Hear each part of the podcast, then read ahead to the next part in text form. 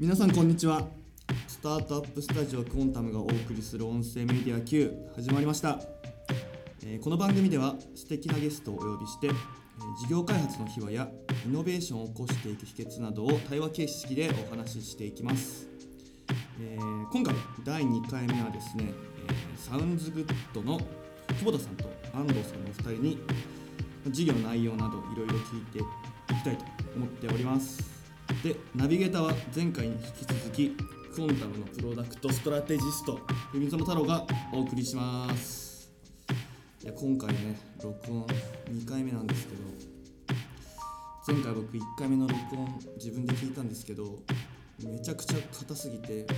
ペッパーくんが喋った方がまだ柔らかいんじゃないかぐらいの感じだったんで今回は明るく楽しく頑張りたいと思います。では最後までお付き合いお願いします。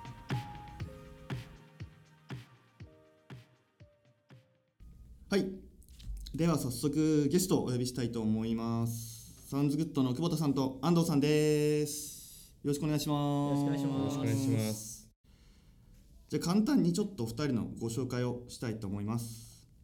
えーでは久保田さんの方からはい。プロフィール読ませていただきます、はい。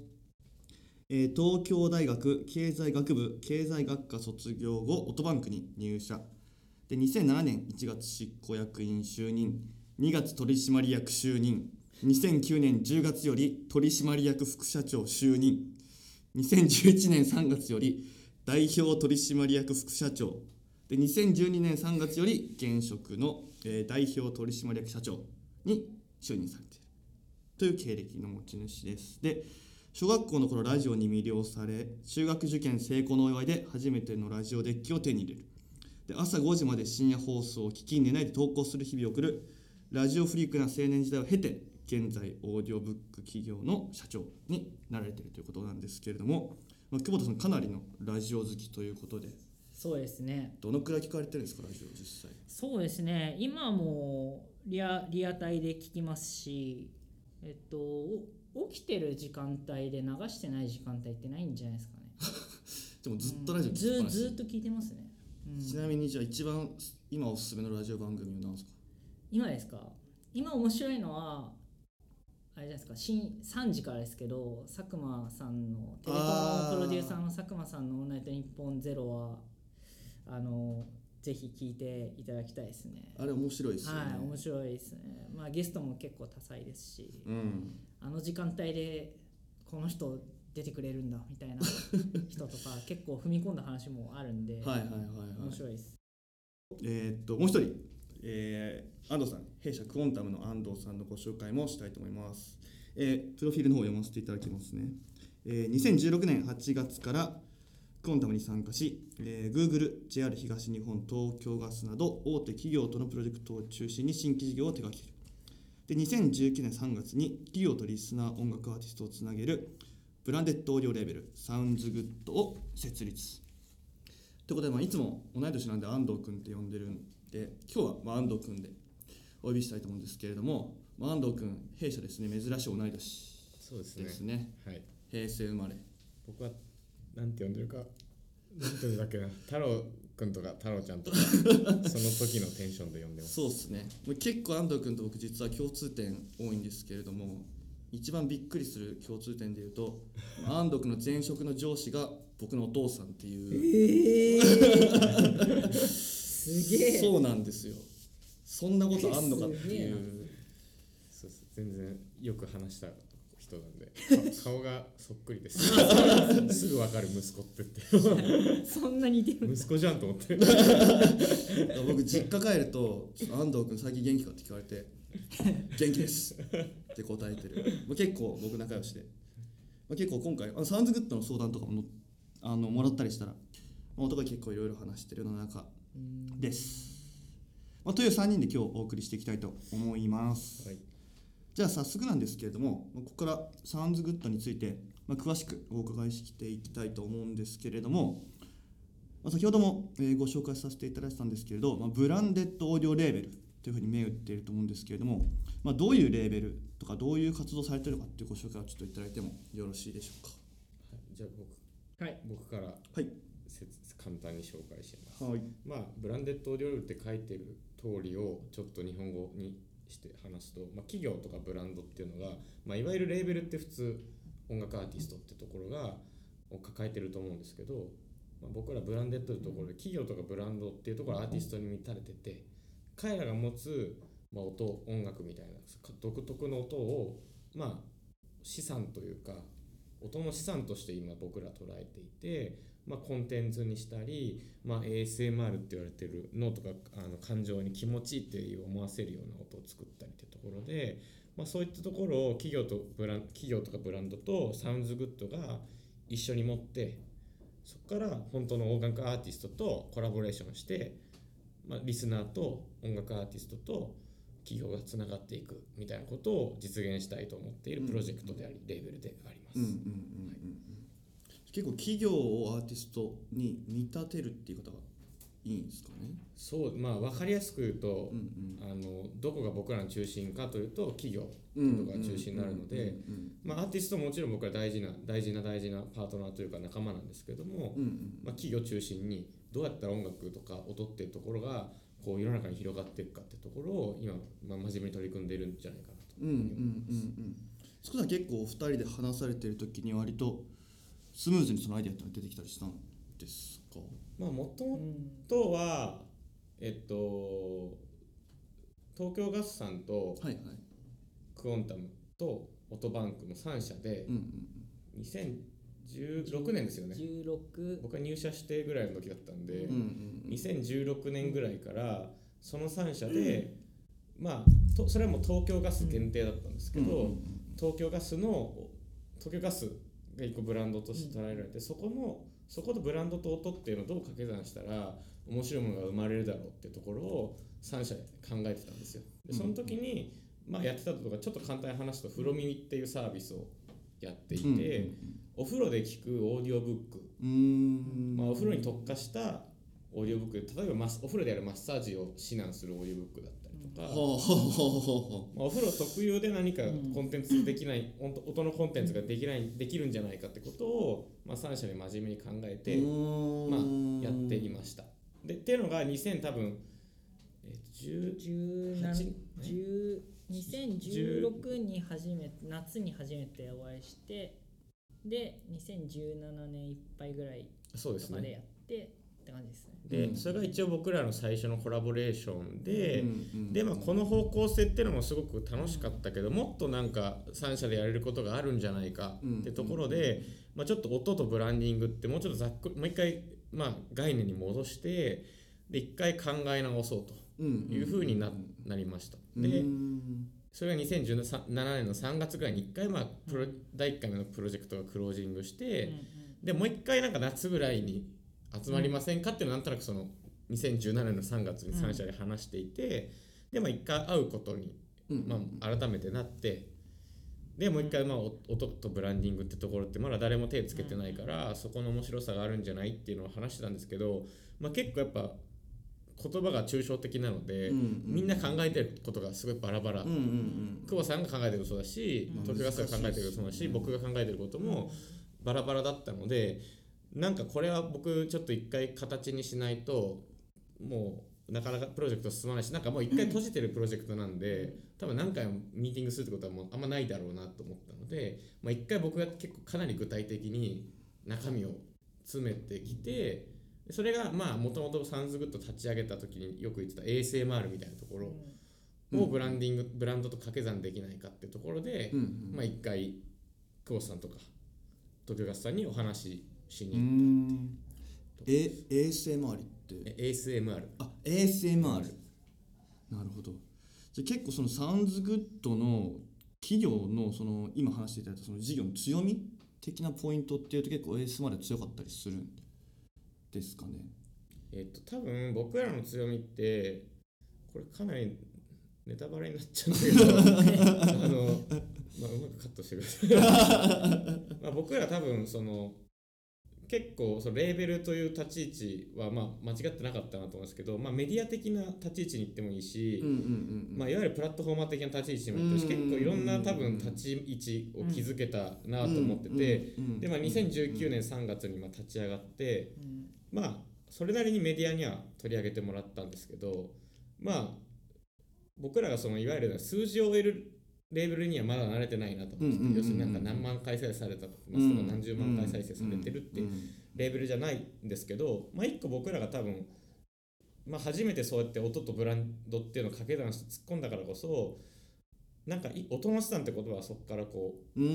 しっかりこう定義づけられたかなと思ってて要するに僕らは企業と一緒に音の資産を作ってるプロジェクトなんだと。うん。でその資産の作り方が ASMR っていう視点もあるしまさに今日収録日に新しいプレスリリース出たんですけど「まあ、This Sounds Good」っていう、まあ、アーティストが音を収録にしに行く、アーティストの視点で面白い音を取ってくるっていうあのそういうしあの価値もいろいろあるから、まあ、音の取り方ってその技術的なところもあるし誰かの視点っていうのもあると思うんですけど僕らはなんかいろんな視点とか技術を使って企業の音の資産を作っていくってところが僕らの強みになってくるんだろうなと。で、まあ、資産を作るっていうことは、まあ、いわゆるじゃあそれをどう活用するかって話に多分なってくると思うんですよね。まあ、よく資産活用とか資産運用って言葉が普通世の中に転がってると思うんですけどそこの資産の活用とか運用まで僕らが携われれば、まあ、企業さんと僕らはすごいウィンウィンの関係になるんじゃないかなと思っていて、音の資産を作ろうって話を企業さんに今最企業さんによく話しているっていう感じ。なるほどいやすごい今の話面白いですねいやそのブランデッドオーディオレーベルっていう言い方結構まあ引っかかってたっていうかどういう意図があるのかなと思ってたんですけどやっぱ作るだけじゃなくてメディアとしてもやっぱ機能するっていうところはかなり面白いし可能性がありますよね。結構今やっぱみんなそれぞれ会社もやっぱメディア持って、うん。まあ、もうプラットフォームが YouTube とかでそれこそ今作ってるポッドキャストとか結構みんな持ってるからやっぱそういうところがね今やっぱりどんどん注目を集めていっていろんなことにねチャレンジしていけるしなんかそのあたりは久保さんの方なんかいかがですか？なんかうちの会社でオーディオブックって、まあ、本を音声化したものを、まあ、自分たちで作って売るっていう、まあ、商売しててでそうやってる中でなんかもうちょっと違う文脈でその作ってる人たちになんかこう戻せ戻せないかっていうか、っていうところもありありながら企業が持ってる音独自の音ってあるよねっていうまあそこの掛け合わせができたらいいかなっていうところはあったんですけどでなんかその中でなんていうのかなこう単純にメディアとしてなんか作るみたいな感じだと、まあ、メディアって無数にあるしでみんながその中でみんなが見てるものって結構絞られてくるじゃないですか。うんうんあその中でいいいいものをせっかくだったらそのユーザーの人たちに対していいものを消費してもらいたい。でこれいいなって思った結果企業のネームが来る。っていう方がそのブランド認知としてなんかこうスムーズというか、うんうんあの健康的だなっていうのは思ってで、まあ、うちはあの制作は自前でやる。鳥の人間も全然いるんで、あのアーティストさんの方とかはアムさんやってるけども、まあ、そこは全部うち全然やりますよみたいな感じで、まあまあ基本的にはその作り手とあと消費者っていうかユーザー両方向いた時にまあいいフィードバックがあった方が絶対いいしでユーザーからしたらいいもの聞きたいしっていう、まあ至極当たり前の話なんですけど、なかなかそれをこうビジネスとして成立させるのって、まあ、難しいところがうんあるん。で、まあそこら辺をまあ自分たちが何かこう関わることでいい形にできたらいいなみたいな、うん割とこうミッションドリブンというか、はいはいはいはいあんまりそのビジネスとしてどうみたいな感じはそんなになんか最初はそんなに頭になかったうーん。だからうちのビジネスも結果的にその本を音声化したものが売れた売れることによって作家さんとか出版社さんに新しいその収益源がとしてこう生まれる。っていうのと同じようなことができるとすごくまあ最終的にはそうそれが大きくなるっていうのは理想的ですけどっていうのがまあ最初がイメージなんで。で結果的にそれで企業さんが喜ぶそのイメージ。企業さんが求めるものが提供できると多分それが一番理想的な形なんですうんうんうん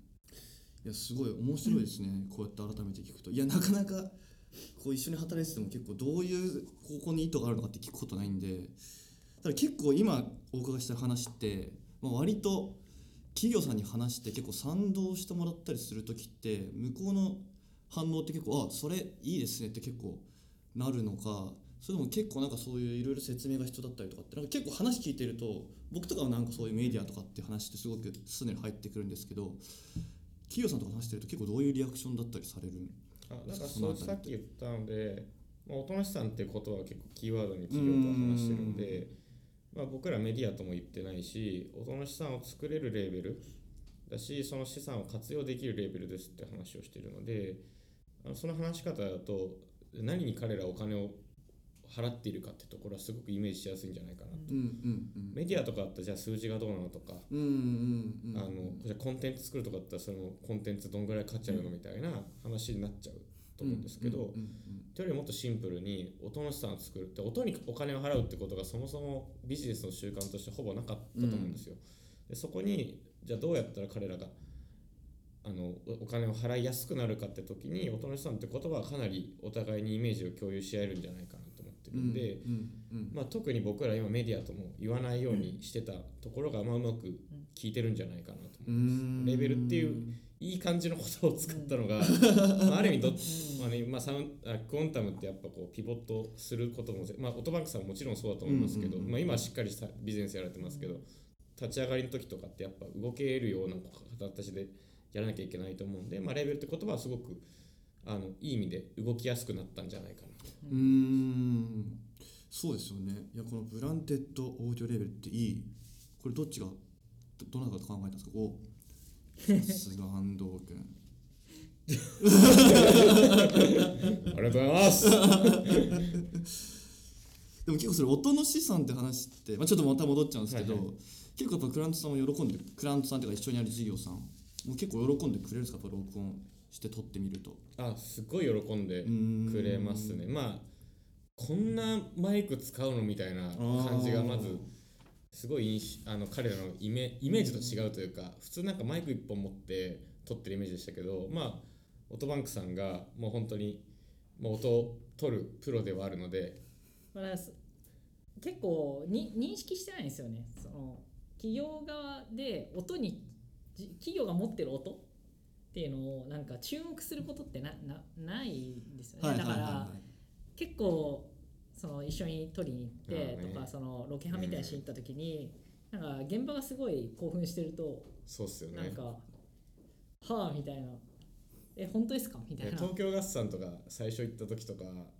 なんかもう僕は音聞こえるのにうん。どっから音聞こえますみたいなテンションで、いやうん。めちゃめちゃ鳴ってるじゃないですかみたいなああなるほど、ね、話とかは結構確かになってますねみたいな 本当にみんな結構ノイズってノイズだから勝手にシャットアウトしてるんですよ、人間の耳って結構都合よく作られててでマイクを通すとノイズがその平等に聞こえるからみんななんか聞くとあこんなちゃんと鳴ってんすねとかうんうんうん。結構なんか僕も初めてそう、まあ、収録とか、まあ、最初の実験とかやってた時とかは、うんうんうんなんか音ってこんなあるんだなと思って。でなんかもうバカになってくるんでそのイヤホンで聴いてる音楽と街で街で歩いてたりする会社さんの工場とか現場とか行った時に、まあ、あんま変わらない感じで音が聞こえてくるので、うんいっぱい鳴ってるじゃないですかみたいな。感じでみんな普通に「あ鳴ってますね」みたいな。言われて気づくみたいな。ガスさんとかその現現場の工場長的なおじさんとかうんうん。いや来た人たちがすげえ興奮してるから なんかバーナーとかボーとかボーとかってやってるからえじゃあこういうのあるよみたいなやってくれたりとか。うんへえお全然またちょっと違いますねみたいな、うん。すごいですね。結構ちょっとここまで割と授業の内容をお伺いしてきたんでじゃあちょっとこの後は実際結構現場とかでどういうふうにやってるのかとか、まあ、共同で、えーレベルを運営していく上で、まあ、いい点とか大変な点みたいなのをちょっと聞いていきたいかなと思います。じゃあ引き続き後半の方もお楽しみいただければと思います。